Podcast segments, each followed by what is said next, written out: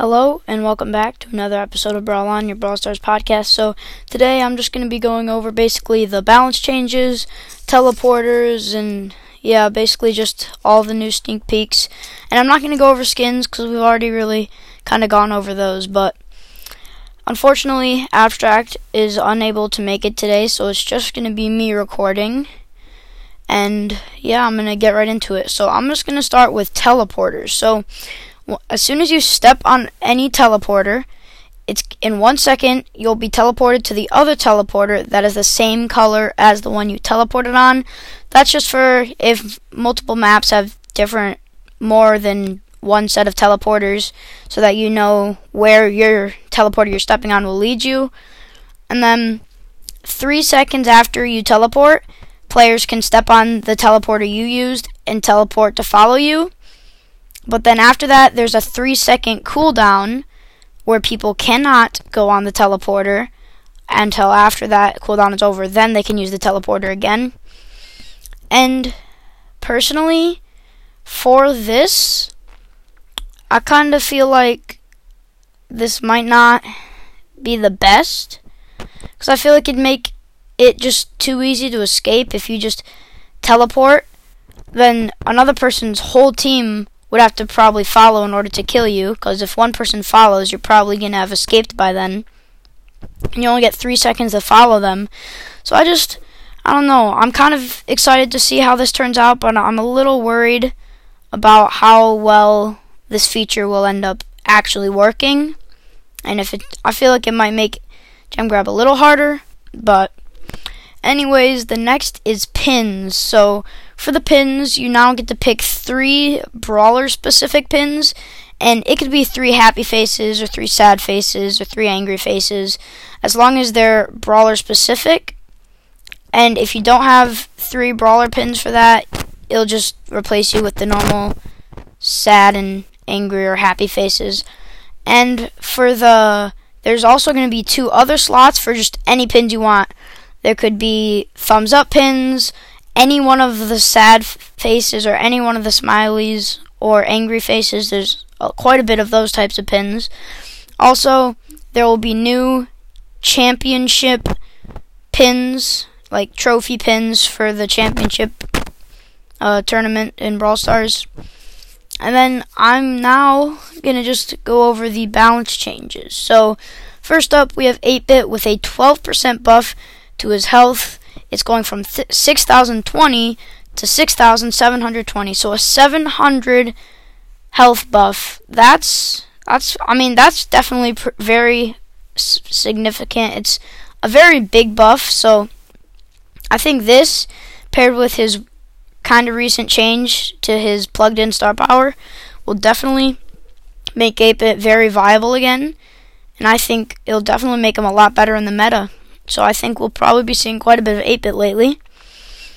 And then Colette got a 100% buff to her super charge rate, which is just a huge buff. I mean, 100% is one of the biggest buffs we see.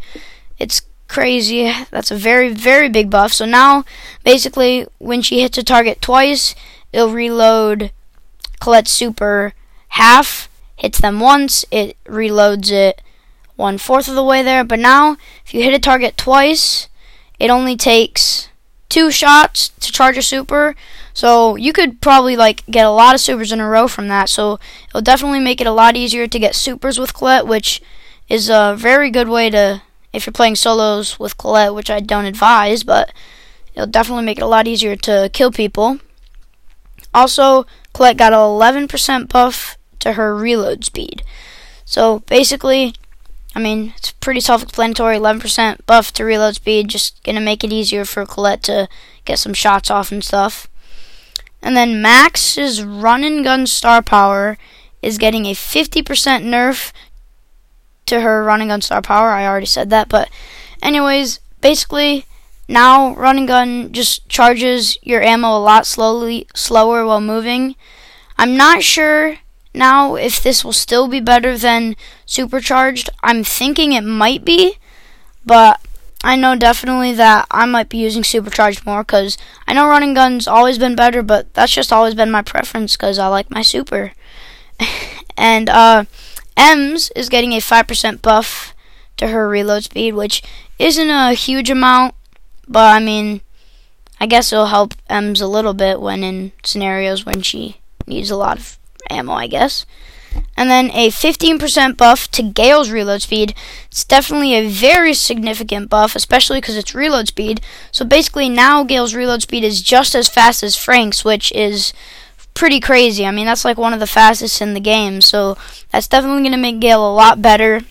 I mean, now you'll just get to get so much shots off, and Gale's damn DPS is very high as well. So Gale's definitely also going to be probably returning to the meta. And then Nita's reload speed got a 12% buff.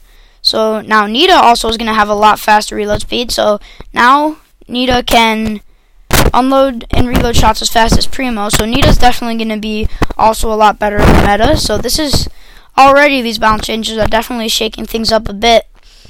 Because Max got a nerf, but then Nita Gale 8 got a nerf, so it's going to make things interesting. Nita also got another buff, so now when using the Bear Paws gadget, the bear still moves while waiting for the gadget. A halo will just appear above the bear.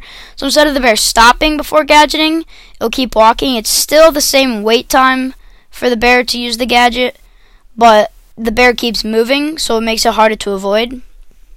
And then, unfortunately, the thing that I knew was coming, but I'm sad it did, is the tripwire nerf. Tripwire finally got a nerf Unfortunately, it's probably going to make Bo a lot more balanced, but I mean, it was just so fun to use that gadget. But, anyways, Tripwire takes now 1.5 seconds to activate after you click the gadget. So basically, now it just takes longer after you click it for it to activate. Now, the people can't see that you've activated Tripwire, so it can still be useful if you time it right, like someone goes to trip it and you had already done it before then. If you can time it right, then it can work. It's for tripping a mine, the time a mine takes to explode is one second. So that's kind of just perspective. This is 1.5 seconds, so it's going to definitely be interesting to see because, I mean, it's definitely going to take more skill to land it, but it's definitely not going to be impossible, so it could definitely change things up a lot. So it'll be interesting to see how that affects that uh, the meta with Bo and stuff.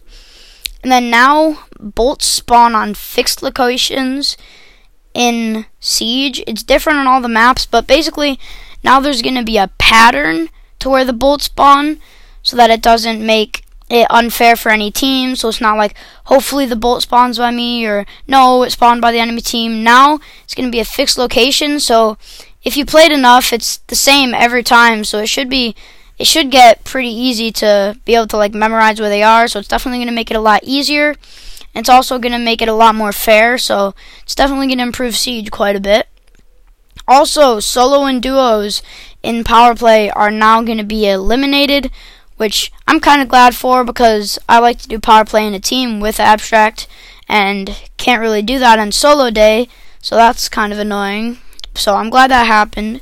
And also in Power Play, there's only they're only going to use the Brawl Stars Championship maps, so it should make it more competitive because those maps are all like the maps that are going to be for the championships and stuff.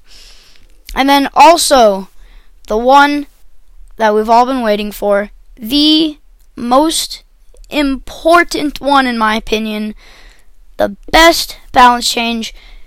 So happy this is coming out you can no longer own goal. Own goaling has been eliminated. Completely eliminated.